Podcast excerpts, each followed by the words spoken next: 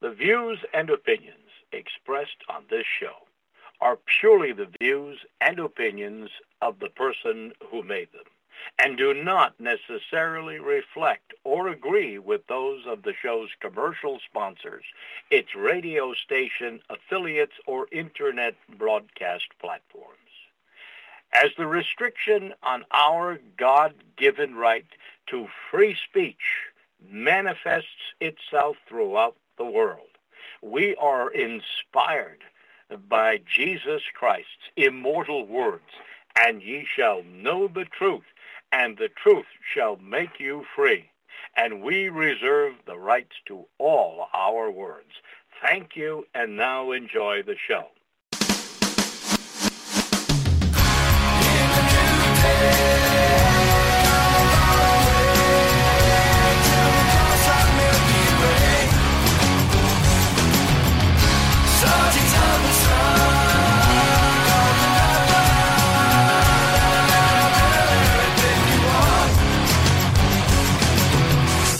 Learn who rules over you, simply find out who you are not allowed to criticise. You are listening to ACH. I'm Andy, your host. Today is Thursday, so it's time for the weekly visit of my dear friend Dr. Peter Hammonds. Let's bring him up right now. Peter, are you with us? I am with you. Thank you, Andrew. Thank you, Peter. And uh, today, folks, Peter has got uh, a very um, important topic relevant to all of us in the West, especially at the present time called The Real Story of the Rising Resistance to Globalism. So, where would you like to start us off today, Peter? I'm sure many people are interested in the developments in Italy. Now, of course, we are not Italian and we do not know the internal politics much, but it's interesting how this fits into rising resistance to globalism. And you can see it all over from the massive protests in Canada against the COVID lockdowns, from the massive protests in Australia and New Zealand, which were brutally uh, shut down by governments, to what's going on in Netherlands, a huge protest by the farmers and uh, also many of the fishing uh, trawlers as well. You can see not just the farmers, but the fishermen joining in as well, protesting against a World Economic Forum uh, globalist Prime Minister Mark Rutte and his insane policies of agricultural suicide, where he is demanding that the Italian, uh, sorry, that the Netherlands farmers literally euthanize more than half of their cattle, shut down over 11,000 farms, and uh, make uh, the entire operation of farms in Netherlands uh, cost ineffective. It, it's a catastrophic, and the resistance is huge, colossal, and with tremendous support shown from around Europe. But we can see at the same time uh, the uh, globalists are really disturbed, and we're hearing bizarre comments such as when, for example, the Hungarian prime minister was elected again uh, uh, after an unprecedented fourth term, and the EU saying that this is a sad day for democracy and this is a defeat for democracy. So the vast majority of the people of Hungary voting for the successful prime minister who opposes the globalist agenda and who opposes the mass migration of Muslims and others into their Christian country and so on. Uh, this is a defeat for democracy. Uh, similarly, you can hear the EU is horrified that you've got a pro life, pro family candidate winning the prime ministership in Italy. And it's actually quite extraordinary because uh, this is the first woman ever elected in Italy. And uh, if she was a leftist, well, they would be, you know, singing her praises that this is a triumph for gender uh, affirmative action, this is a triumph for feminism and so on. But no, because she's pro-life and pro-family and conservative candidate, they hate her. And that is interesting. So what we, we've uh, got here is Giorgia Meloni, uh, who is the head of the Brothers of Italy party, has won a colossal amount of the vote. And she campaigned on on what this sounds awfully obvious to you and I, but it just shows how radical the globalists have taken the agenda that all of these statements can be sounded like some serious resistance. I am a woman. I am a mother. I am Italian. I am a Christian, and you cannot take that away from me.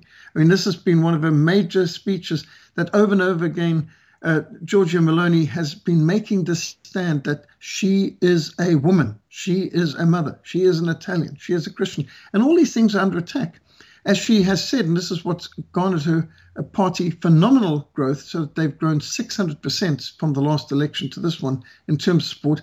She's not only opposing the swamping of their identity through this mass migration of people who don't share their culture or their religion or their principles or their faith, and uh, she's making a stand on there's two genders, and I am a woman, and I'm a mother, and I'm an Italian, and I'm a Christian.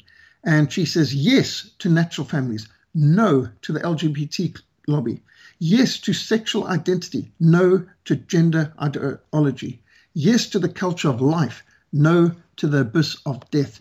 And it's it's a shock that in fact uh, in Italy, which should be a very pro-life country, I think abortion is legal through the first 90 days of pregnancy, and uh, uh, they have got a very low birth rate in Italy. And if you've got this picture of Italy being this mother uh, serving uh, pasta to her large family overflowing the dining room table. I mean, that's kind of gone. They've got an extremely low birth rate with the danger at their survival in the future.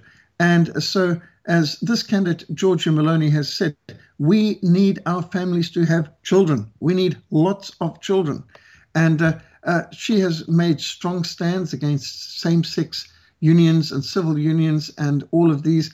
The commercialization of the female body, she says, and commercialization of uh, babies born. Um, she says we've been treated like commodities, like slaves, and uh, she's uh, against all of this. She says she is not homophobic, but every child has the right to have a mother and a father for stability. Um, and while she was brought up in a single parent home, she says, I um, see that this is not healthy for the children, for the future, and so on. And uh, we need father and mother to be involved. In. So she's been making very strong uh, stands, for example, saying that she had introduced a naval blockade to patrol the Mediterranean and to return the migrants to their countries of origin and not assist in allowing these invaders to come and swamp their country and destroy their identity. So uh, I don't know this Giorgia Meloni, of course, um, and we've never met her, but we can say on the ground, the spectacular, stupendous 600% growth for her party is obviously due to these stands. For the bulk of the people in Italy have made it very clear in this last election, 25th of September elections, that they support the identity of the country being maintained, not being swamped. Uh, they support families and they're pro life and they do not support globalism. And so uh, it's extraordinary, of course, all around, even before this um, electoral victory of the Brothers of Italy and Giorgia Meloni. Uh, she's been described as far right, fascist, extremist, neo Nazi, and all the rest of it, and you know, the most far right, extremist, fascist since Mussolini. And so, obviously, when the mass media are attacking people like that, then they must be doing something right, or at least saying something which is against the narrative which you're allowed to to take. Uh, she comes from a working class background. Uh, she is not a university graduate. This is somebody who's worked as a waitress and as a nanny before becoming full time in politics. And uh, in, interesting, uh, she was the youngest uh, cabinet minister to be appointed to Minister of Youth in 2008 by Prime Minister Silvio uh, Berlusconi. And she's made her faith a central part of her campaign, and she supported pro life and pro family policies. And uh, I believe it's quite clear that when people are supporting these sort of moves, it does upset the globalists. And we've seen this with Brexit and the America First, Make America Great Again, and other uh, stands that the globalists want us to be genderless or at least gender confused. They don't like people being male and female. They don't like people being mothers and fathers. They prefer you to be parent one and parent two. And they don't want you to use the gender pronouns uh, of tradition. They want you to now go into new gender pronouns. And to have somebody making a stand, probably the most revolutionary or reactionary thing you can do, the most profound resistance against the globalist New World Order today, is to be straight to be Christian, to get married, to have children, to have lots of children, and uh, to grow up in intact families. I mean, these things seem to be the the, the worst thing on the planet if you want to believe the narrative of the globalists, because the globalists are trying to convince you that the greatest problem in the world today is climate change.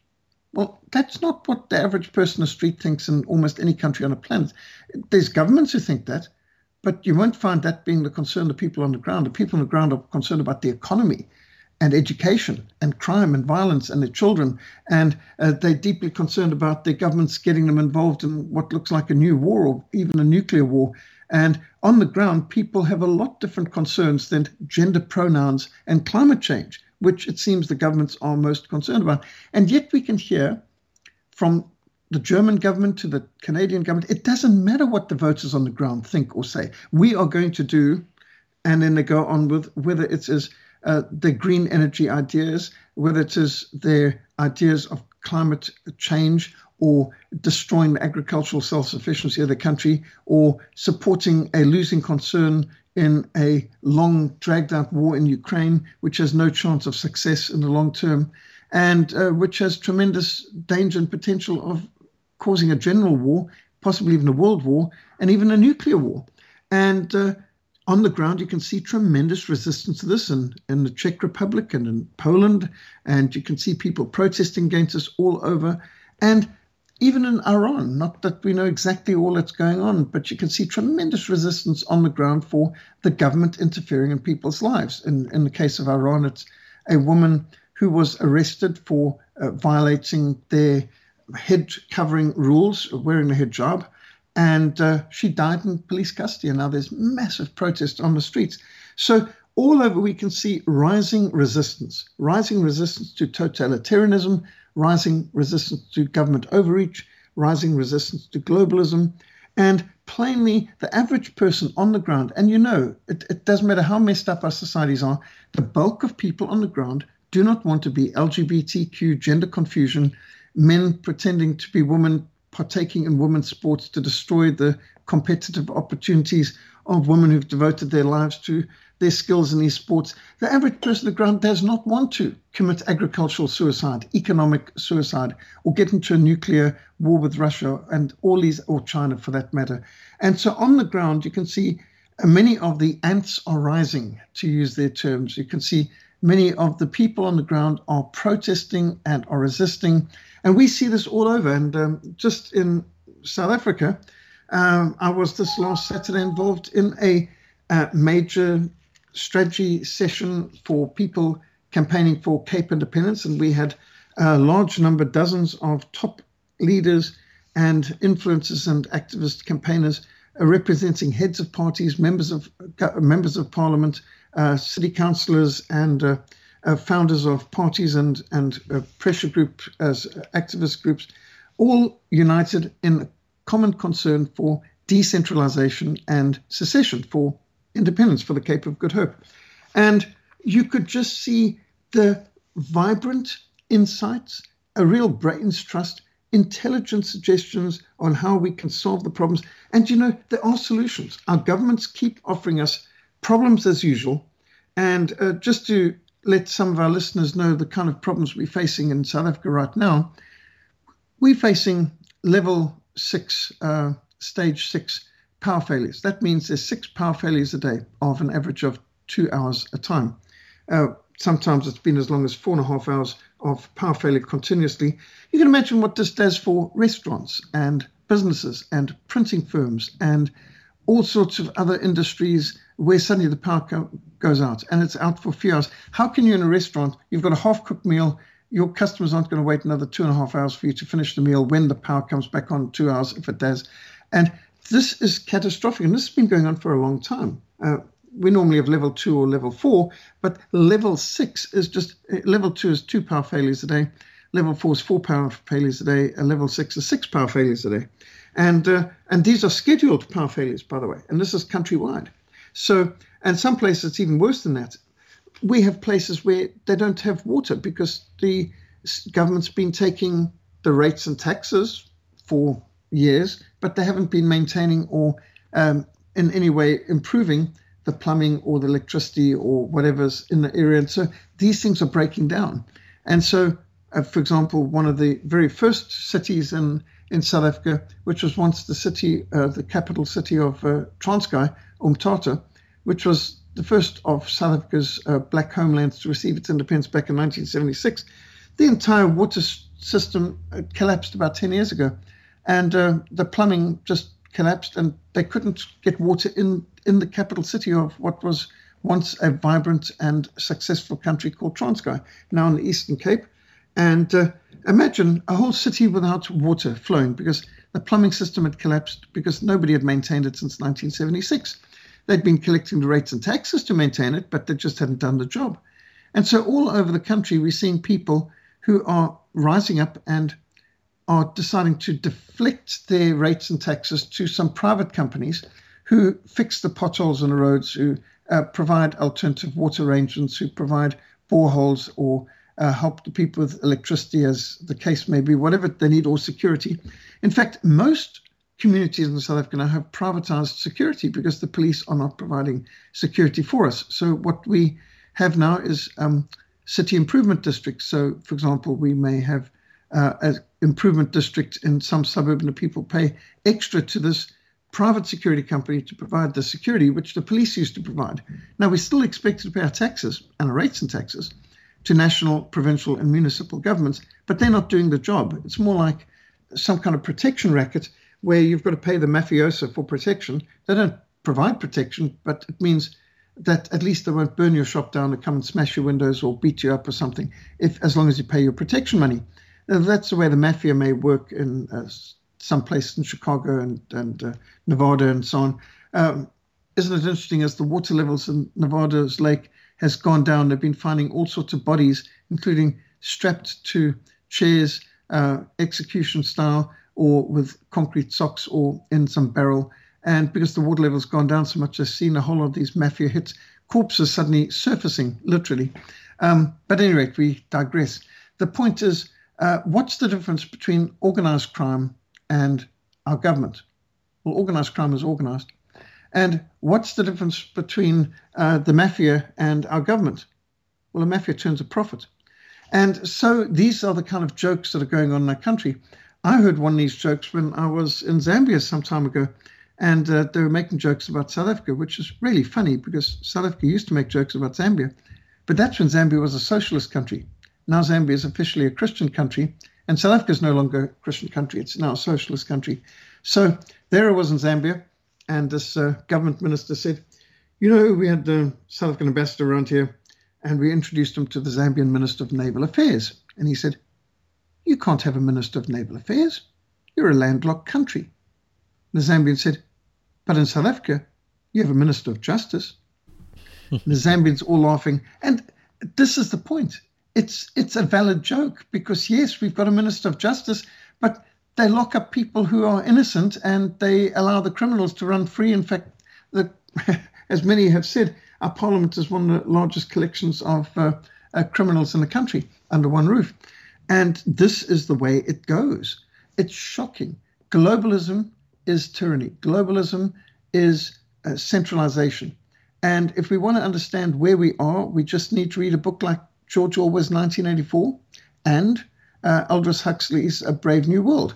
And we've got a mixture between the big brothers watching you, surveillance state, where words are being changed and meanings are being changed into newspeak, and where people who say things that the government doesn't like are unpersoned uh, and who disappear down the memory hole, and where history is rewritten so that there's no longer any past.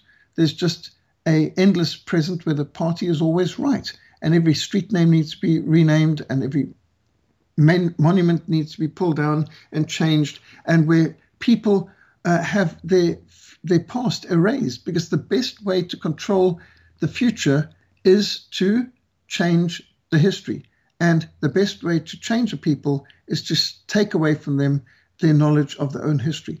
And all of these warnings from George Orwell's 1984, where you've got the minister or ministry of peace who organized the wars, You've got the Ministry of Plenty, who organise the starvation and rationing, and a Ministry of Truth, who deal with lies and propaganda, and you have the Ministry of Love, who deals with the torture.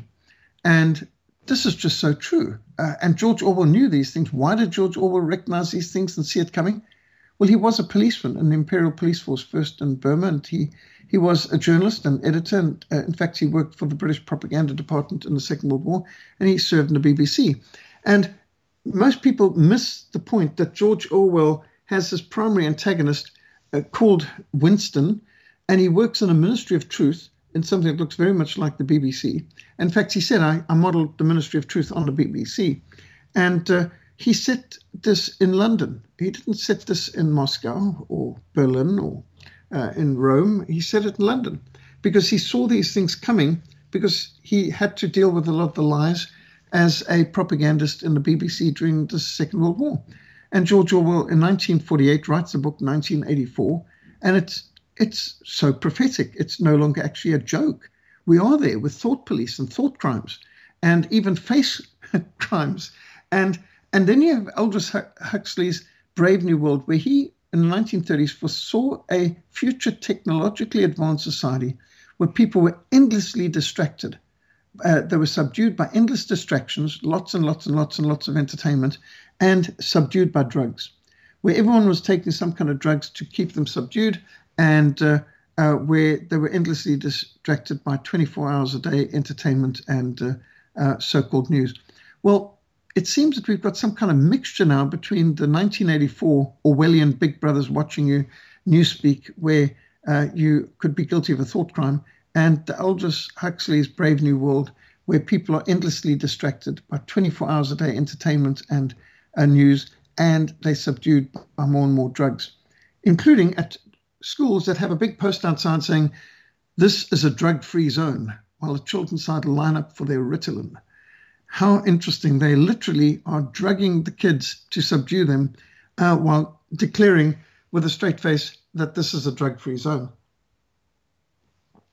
So here we are today with a globalist pushing their endless agenda, and it's a globalist agenda. It is a frightening agenda, and as the Georgia Guidestones made clear, and as the World Economic Forum has made clear, uh, they want to have a world which maintains its population under 500 million, which is a bit of a problem because that means there's about 8 billion surplus people, uh, useless eaters or whatever they want to call us, uh, who they want to get rid of. And how do they want to get rid of us?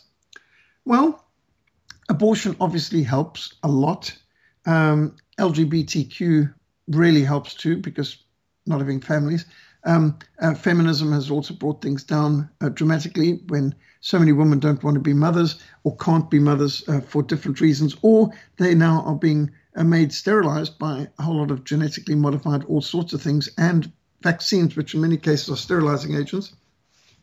But you know, wars might kill their millions but famine can kill its hundreds of millions.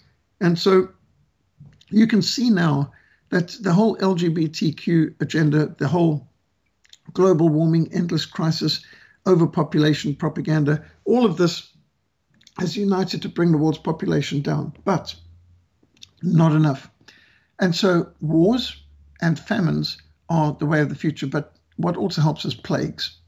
And if the plagues aren't deadly enough, don't worry, they can get you through the vaccines. And so you can see the globalist agenda is advancing, but resistance is also rising. And the resistance is plainly seen in the Brexit, America First, Make America Great Again, and the Italian, I am a woman, I am a mother, I am an Italian, I am a Christian. You will not take this away from us. And uh, this has obviously gotten support on the ground. And so plainly, from the Netherlands to Hungary all the way to Canada, Australia, New Zealand, South Africa, all over the world, you can see there is rising resistance to the globalist agenda, and we should be encouraged by it. So, some of the things that we learned on this weekend uh, planning strategy session for Cape Independence is there are so many solutions. The, the governments endlessly want to tell us about the problems. The media want to tell us about the problems, but they never want to give us solutions aside from you've got to give up more of your freedom, uh, you've got to put on masks. You've got to take this vaccination, shut up, uh, roll up your sleeve, and let us inject something in you that you're not allowed to know what the contents are, nor what the real trials discussed or the dangers of it. You know, are you a conspiracy theorist or what? Nope. Uh, just just keep quiet and take it, and muzzle up and roll up your sleeve, and let's give you a booster shot, another one, another one, and so on. And all of this has now, unfortunately, uh, from our perspective, uh, but unfortunately from their perspective, brought about more people being awake and alert to the fact that our government is not our friend, and our government's not trustworthy, and the media is lying to us, and the medical profession doesn't really seem to be that concerned about our health, and the bankers are actually undermining the economy, and they're actually stealing from us through massive, massive inflation, uh, uh, wealth transfers. This is colossal. In fact, we're living through, we're told at the moment, one of the biggest wealth transfers in history as billions of people's livelihood savings pensions are just taken and are reallocated to banksters and others who have rigged the system, uh, the whole rising and falling and uh, inflation, which was a hidden tax. So, in this situation, uh, is there hope for the future? Well, yes, there is hope for the future. And uh, the hope is the resistance on the ground and the people who are choosing family and who are choosing children, who are choosing home education, who are choosing to resist the globalist New World Order, who's switching off the propaganda indoctrination uh, mediums, and who are working for a peaceful, Swiss style, decentralized independence uh, for the Singapore model of free trade and free market tax havens. And these things can work. Uh, there is no doubt. And in history, we've seen many secessions that have worked. I mean, the Bible virtually begins in the book of Exodus already, the second book of the Bible, let my people go. The nation of Israel grew out of secession from Egypt. And in the Bible, a nation is an ethno-linguistic people group with a shared faith. And the scriptures make it clear that the Hebrews remained Hebrews, even after over 400 years in Egypt. They never became Egyptians. We're not geographic accidents, we're demographic descendants. And the scriptures emphasize that all the families of the nations of earth will sing the praise of the Creator in every language and tongue in heaven. Revelation 5, verse 9. And they sang a new song, saying, You are worthy to take the scroll and to open its seals, for you were slain, and you have redeemed us to God by your blood out of every tribe and tongue and people and nation. Interesting, even in heaven, tribes, tongues, people, and nations are relevant. And so it is that we can see throughout the Bible nations uh, coming out of even secession. The secession of the 10 northern tribes of Israel from Judah and Benjamin, the southern kingdom, was also of the Lord when the king wanted to mobilize an army against the northern 10 tribes. Uh, so we had the prophet come and say to them, No, uh, do not fight against your brethren. This thing is from the Lord. And they were told to go back to their tents, which they did. The scripture makes it clear Civil government is to serve its citizens. All authority is limited and delegated and accountable. And Jesus said to Pontius Pilate, You would have no power at all against me unless it had been given to you from above. All authority is delegated by God, it's limited and it's answerable to God. And civil governments are to serve their citizens. Jesus said, The kings of the Gentiles exercise lordship over them. Those who exercise authority are called benefactors. But it shall not be so amongst you. On the contrary, he who is greatest amongst you, let him be like the younger. He who governs should be as he who serves. And that concept that civil government is to be a servant of its citizens is a uniquely Christian idea that originates from these very verses. Hence the term prime minister, first servant, and cabinet ministers, who should be deacons of God for justice. Before the Reformation, the general view of government was summarized in the Latin phrase rex lex, or the king is the law. Rex meaning king and lex meaning law. Rex lex. Well, that that king is law. Uh, the king is above the law. The king's word is law. That was inverted during the Reformation to the Latin phrase lex rex. The law is king. The king is under the law. And the book Lex Rex, published in 1644 during the English Civil War, made it clear, utilizing arguments from Scripture, that absolutism and statism and centralization is unbiblical. Covenant is important. The rule of law is important. As any prince or king may command loyalty, the king owes his subjects protection. If a government fails to provide protection and the rule of law and respect for life and property, then the citizens are absolved of any loyalty to an abusive ruler who has failed to fulfill his duty. And so, as we owe our king loyalty, so the King of Kings requires loyalty and obedience from all kings who are under him. And so, if our rulers are in rebellion to the King of Kings, we must not join them in their war against God and against his laws. If a ruler commands that which is against the law of God, we must obey God rather than man. When rulers command things like abortion, when they command things uh, like euthanasia, when they command mandatory vaccinations or any other evils like that, they have overreached, they have extended themselves, they are infringing on the laws of God, they are going against our conscience, they're violating Magna Carta, they're violating religious freedom, freedom of conscience, they're violating coronation oaths, and it's our duty and right to resist them. As John Knox said, resistance to tyrants is obedience to God. And so the reformers taught that if central government is corrupt, wicked, and oppressive, the lesser magistrates have the right and the duty to resist. Provincial governors, mayors, and magistrates may and must resist and suppress tyrants in central government. Rulers are not permitted to rule for their own self interest. If central government fails in their promises and duties, the people are exempt from obedience and taxes, and the contract is null and void.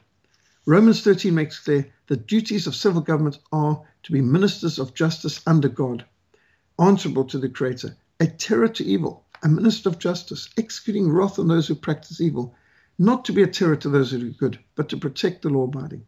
And of course, we must obey God rather than man. So we have seen throughout history many secessions which have been successful, like Switzerland, which seceded from Austria in 1291 and it's an island of peace in a continent often torn apart by war, and an example of excellence in many ways, but also the birthplace of the Red Cross, one of the world's oldest, best known humanitarian organizations. And they have provided sanctuary for those fleeing from colossal conflicts, and they have one of the highest standards of living in the world. And they are sending the Red Cross out to wars around the world not to bomb the people, but to bandage them and to give them medicines and to help and to feed people who are starving. And so in history, there are many countries that have seceded, like Netherlands seceded from Spain in 1568, and Belgium seceded from Netherlands in 1830, and Texas seceded from Mexico in 1836, and Nicaragua from Guatemala in 1838. And Norway seceded from Sweden in 1905. Finland seceded from Russia in 1917. The Republic of Ireland seceded from Great Britain 100 years ago, 1922. Pakistan seceded from India in 1947, Taiwan from China in 1949. Singapore seceded from Malaysia in 1965 and has turned an unpromising island swamp into one of the most potent economic powerhouses in Asia by being a tax haven and following free enterprise principles. And so we could look at many examples like Croatia and Slovenia seceding from Yugoslavia in 1991 and Latvia, Lithuania, and Estonia seceding from Russia in 1991, and Eritrea seceding from Ethiopia, also 1991. Slovakia seceded from Czechoslovakia, 1993. East Timor from Indonesia in 2002. South Sudan seceded from Sudan in 2011. And right now, the Nubians of South Kordofan are fighting for the independence from Sudan. The Kurds of Turkey, Iraq, and Iran are seeking their own country, Kurdistan. And the people of the Cape of Good Hope, the Western Cape, the site of the oldest parliament in the Southern Hemisphere, is seeking independence from South Africa because the central government is failing to keep the lights on, is failing to keep the water flowing, is failing to keep the streets repaired, is, is basically becoming a failed state. And we either go down with the Titanic or we launch out our own independent Cape of Good Hope. And so uh, to do this, we have got plans on, on what works and, and how this can actually function effectively, how we can reclaim our municipalities and how we can uh, return the control down to the lowest levels. And one of the things that that was determined as the key to restoring our country from the corrupt, chaotic shambles of a mess that it has become, where easily four trillion rand has been stolen by government in corruption. Uh, more than a third of our gross domestic product has been stolen by government corruption. What's our solution? Total decentralization to the extent that all control is brought back down to the municipal level. So that basically, the Cape of Good Hope would be a confederation of microstates in an independent Cape of Good Hope. And by microstates, what one means is that sovereignty is really being devolved down to the local municipality, where ratepayers and homeowners are the ones who have the vote. Now, in a national election, which only affects foreign affairs and defense, because um, central government will have no more powers than that needed for defense and foreign affairs all the other powers go down to the local municipality or canton. And that's that the police must come from that municipality, the police must be trained and, and are armed and uh, paid by the local municipality. Because when you have the police coming from that municipality, they won't be standing by while their uncles or neighbors' uh, business is looted and burned. Um, because they're committed to that community and they're answerable to that community and they live in that community. And uh, we must have a situation where uh, primary control of municipalities return to the homeowners and the ratepayers that they have control. And similarly with the schools, that the parents need to be controlling the teachers and the textbooks, which are molding the minds of their children. You cannot allow politicians to mold the minds of future voters. So, uh, on basic levels like policing, economics, taxation, education, all down back to the local levels, back to the communities, back to the parents. And uh, we, looking at these things, we have so many different solutions. So that, uh, for example, just um, as far as taxation goes, abolishing all taxation, every single bit of taxation, value added tax, VAT, GST, uh, income tax, the whole lot, and replacing it with TEAL, Total Economic Activity Levy, which takes a half a percent from every uh, bank transaction. So any electronic transaction, half a percent goes to the uh, taxes needed for running the government, both national and municipal. And uh, that will be sufficient. We've had the financiers say they will get in more than they're getting in now. And we're like, how is that even possible? Um, just a quarter of a percent? Yes, because all will pay it. that includes the big, massive multinational companies and so on, uh, who often find their way around where basically what's happening right now is the middle class end up paying most of the income tax. And there's a lot of theft by government. And in fact, most of the money we spend at the petrol pump goes to the government through taxes and levies of different sorts. To think that the government gets more out of every litre of petrol sold than the petrol company, the oil company, and the oil producing country combined. So, in our country at least, taxes make up the vast majority of what we're paying at the petrol pump. Well, we could solve our problems dramatically just by cutting it out, and suddenly petrol price would plunge to less than half what it is now. There's so many creative solutions to what's going on right now. You just think how you can uh, get rid of the red tape, that we don't need all this bureaucracy, we don't need this colossal revenue service place, which is infringing on people's lives and which is so unequal in its applications.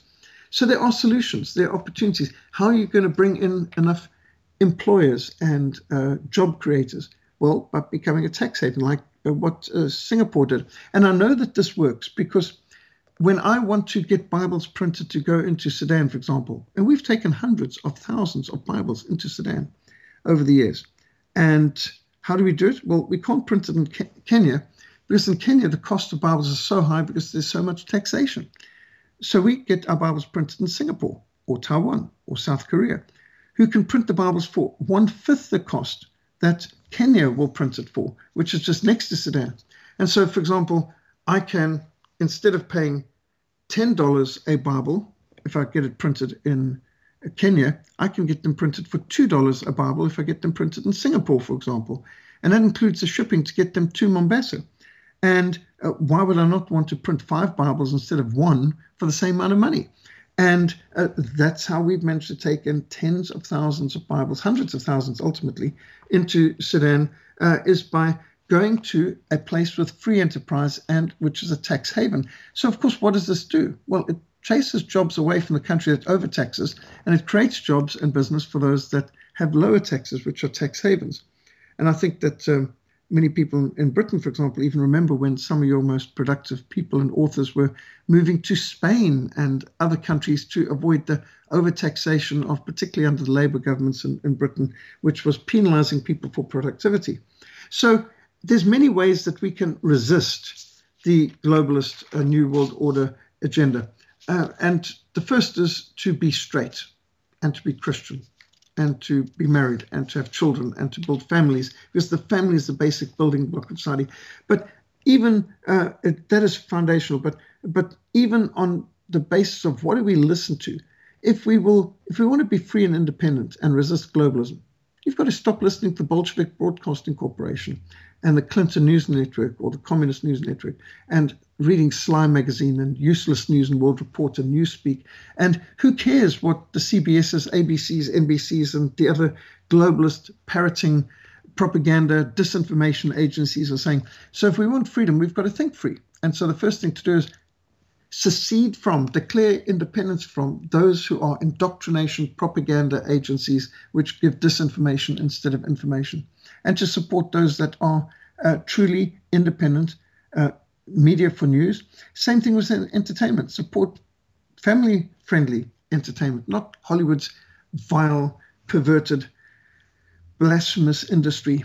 And uh, similarly, when it, it, comes to education, you don't send your children to where they're going to be indoctrinated, where they're going to be taught what to think, and uh, gender confusion and critical race theory and all the other propaganda. No, we, we home educate or we support independent Christian schools, which are family friendly and family based, and which are based on built on the rock of God's word and creation and facts and morals and standards and the Ten Commandments, and not all the absolute perverse uh, child abuse, which is taking place uh, in the name of education in the world today.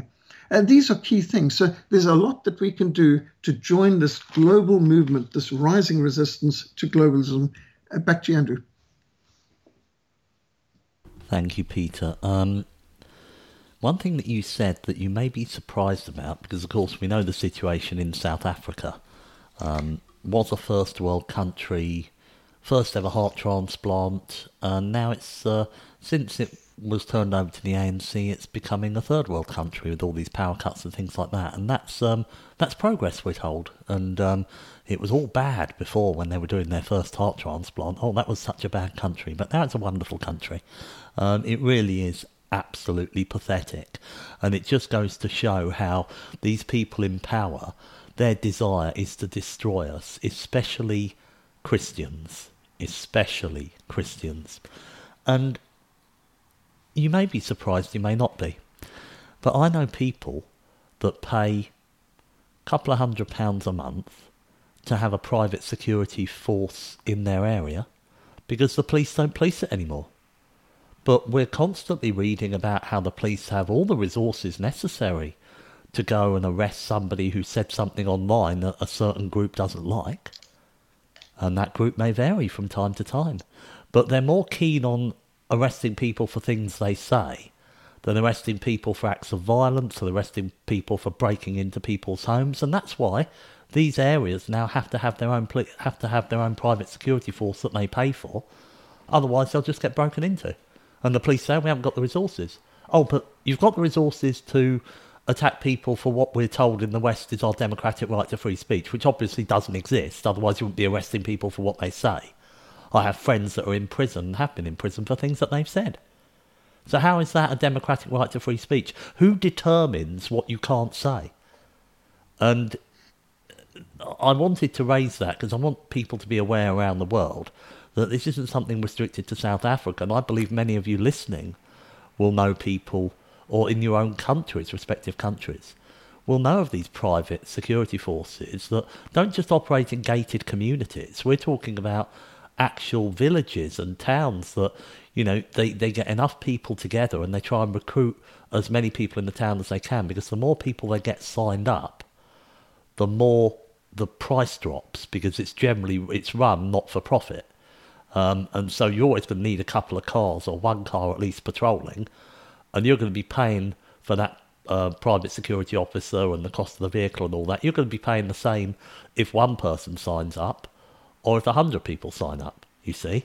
And so that's the beauty of it. So in some ways, it's a good thing because we're disengaging from the uh, nationwide police forces, which are nothing more than stormtroopers for the globalists. That's all they are now. The police forces around the world, they are just stormtroopers for the globalists. They will, they work on their political agenda. I'm hearing story after story out of America. Somebody says something and they get beaten up or killed, and nothing's done to them because, oh, they said it they were racist. Or the latest I heard was um, it was justified because they thought he was a Republican. I mean, this is how ludicrous it is, but it's because you've got this group in charge who've just said, yeah, this is what, what our police forces are now. They're going to impose our will on the people. And if that's not communism, I don't know what is. Peter, your comments, mm. please. Oh, that, that is so true. Uh, this is what George Orwell warned us about. Thought police prosecuting for thought crimes and even face crimes, even expression on your face, which might indicate that you are disbelieving of the government's uh, propaganda and their five-year plans and all this sort of thing. Uh, just a face crime can get you arrested and tortured, mind you, by the Ministry of Love, of course.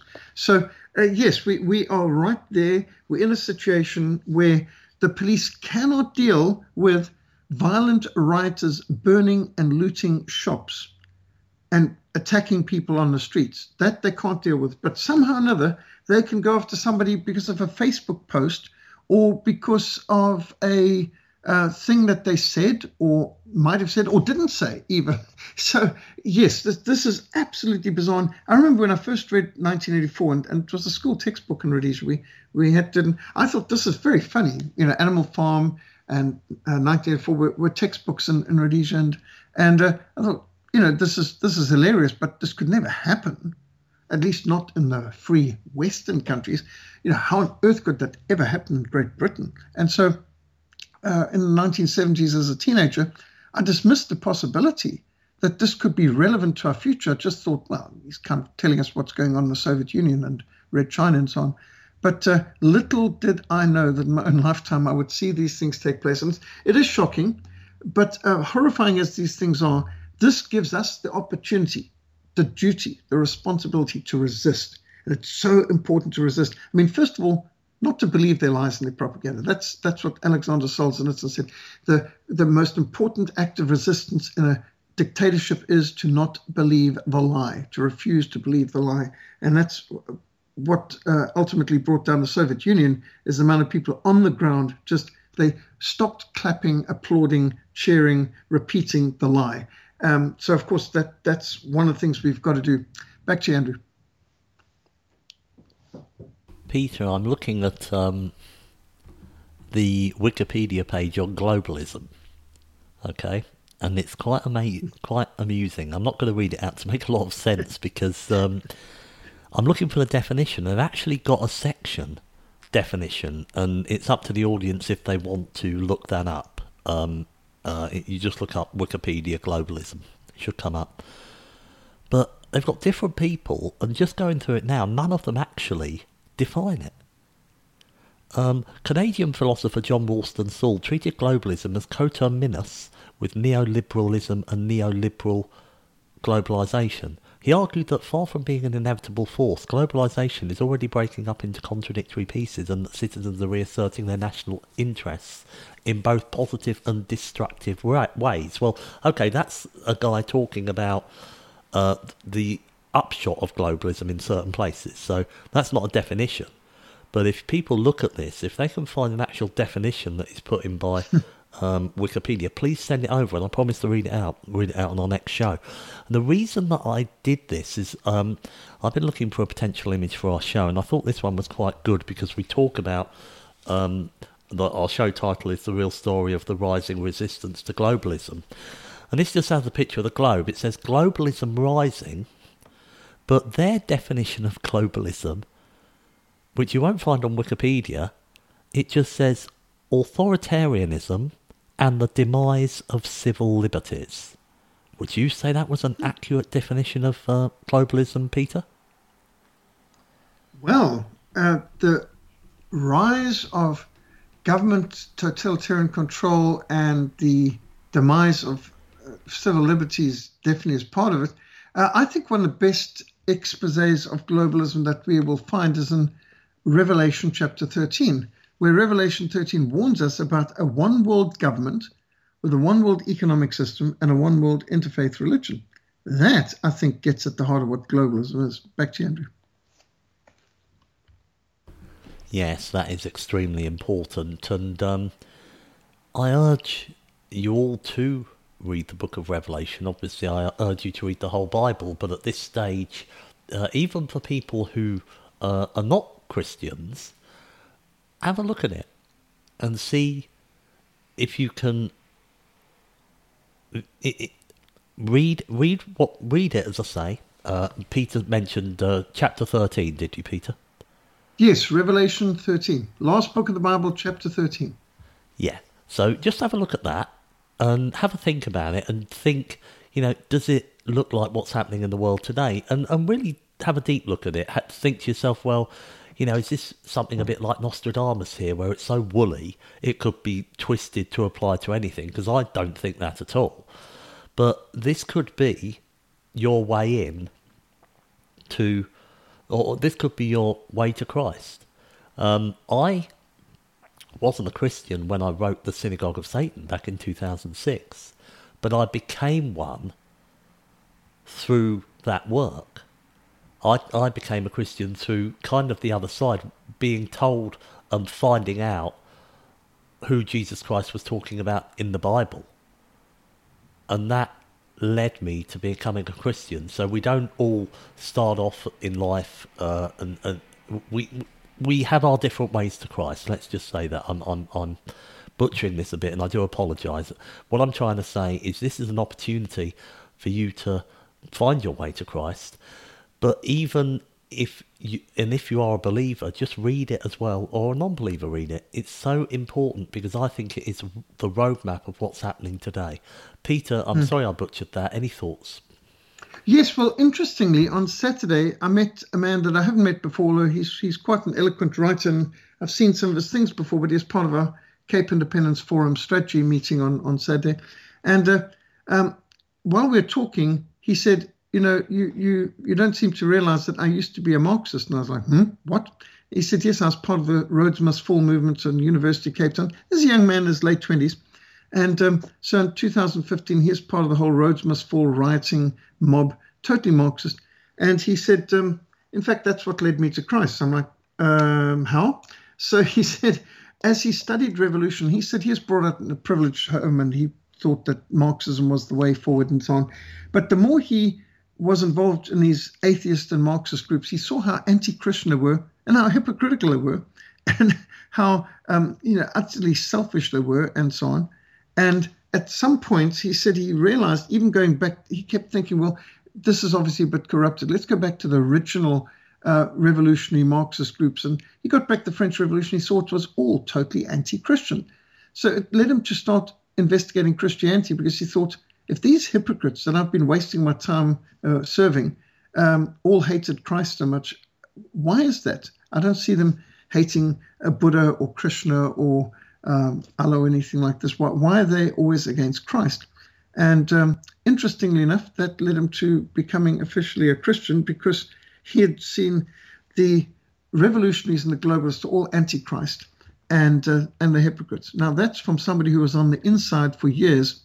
Interesting. I think people should look at this when a lot of the enemies of your freedom hate Christ. It should make you look at Jesus afresh. Back to Andrew.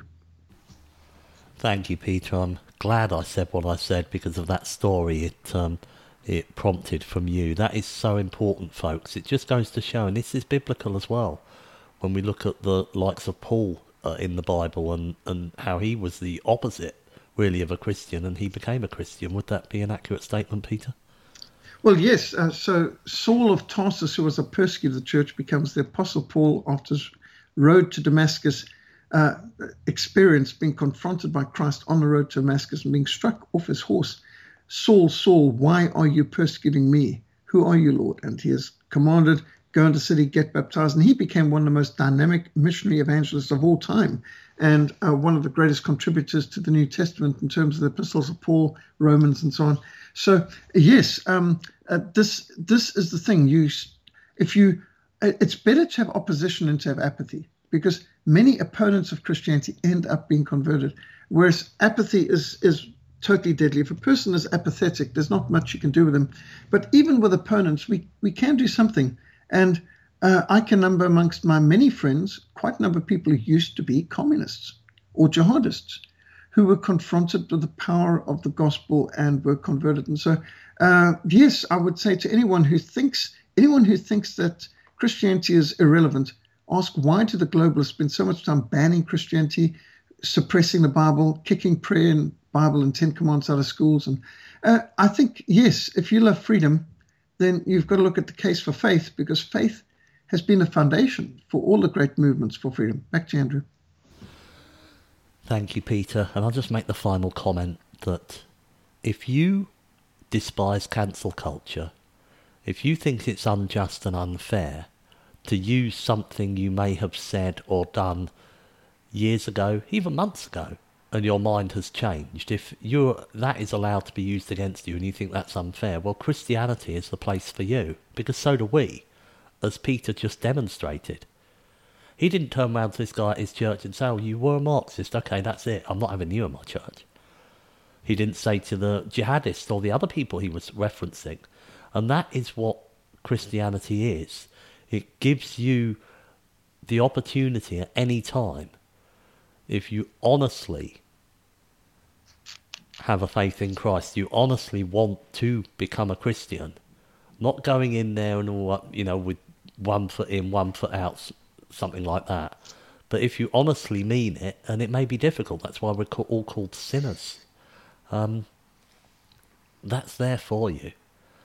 Whereas the world today is a world of cancel culture, where it doesn't matter what you did in the past and you're doing the opposite now. That will be used against you if it's politically expedient for the powers that should not be to do so.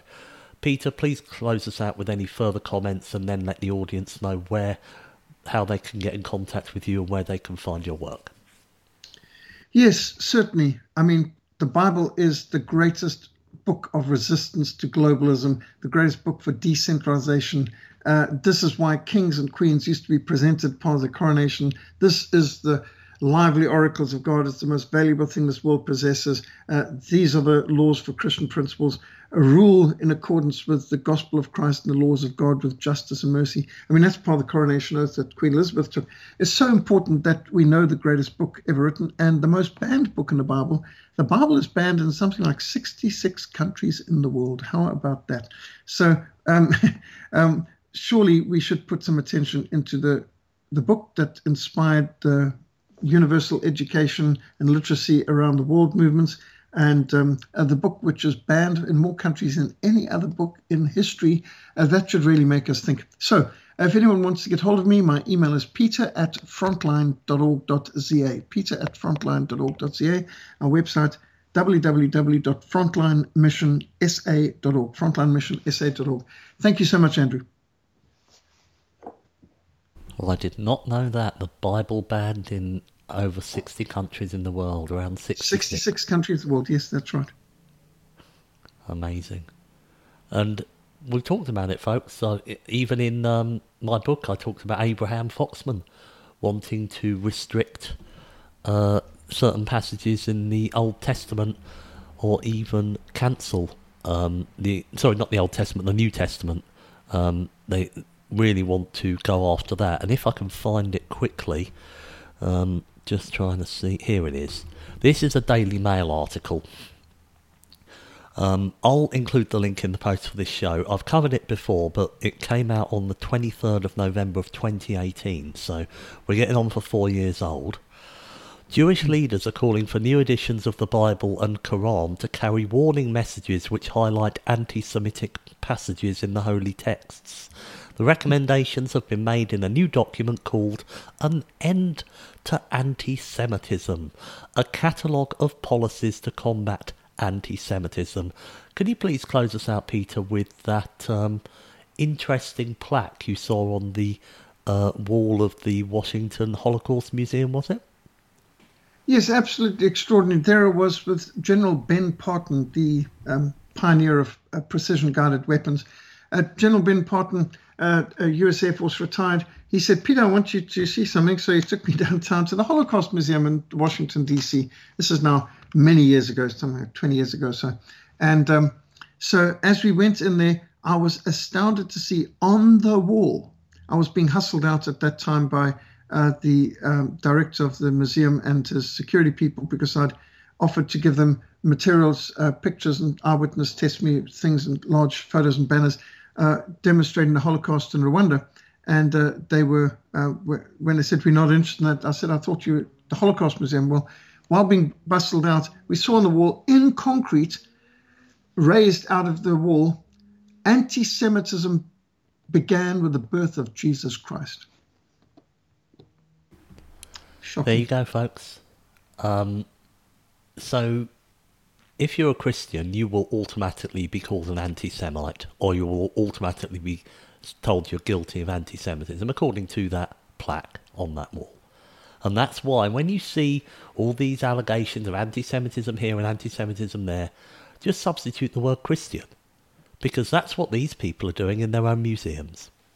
So, that being said, I want to thank Peter so much for joining us today on a show entitled The Real Story of the Rising Resistance to Globalism. That's the real story of the rising resistance to globalism.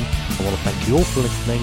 I'll be back with you all tomorrow. And until then, folks, have a wonderful day and bye for now.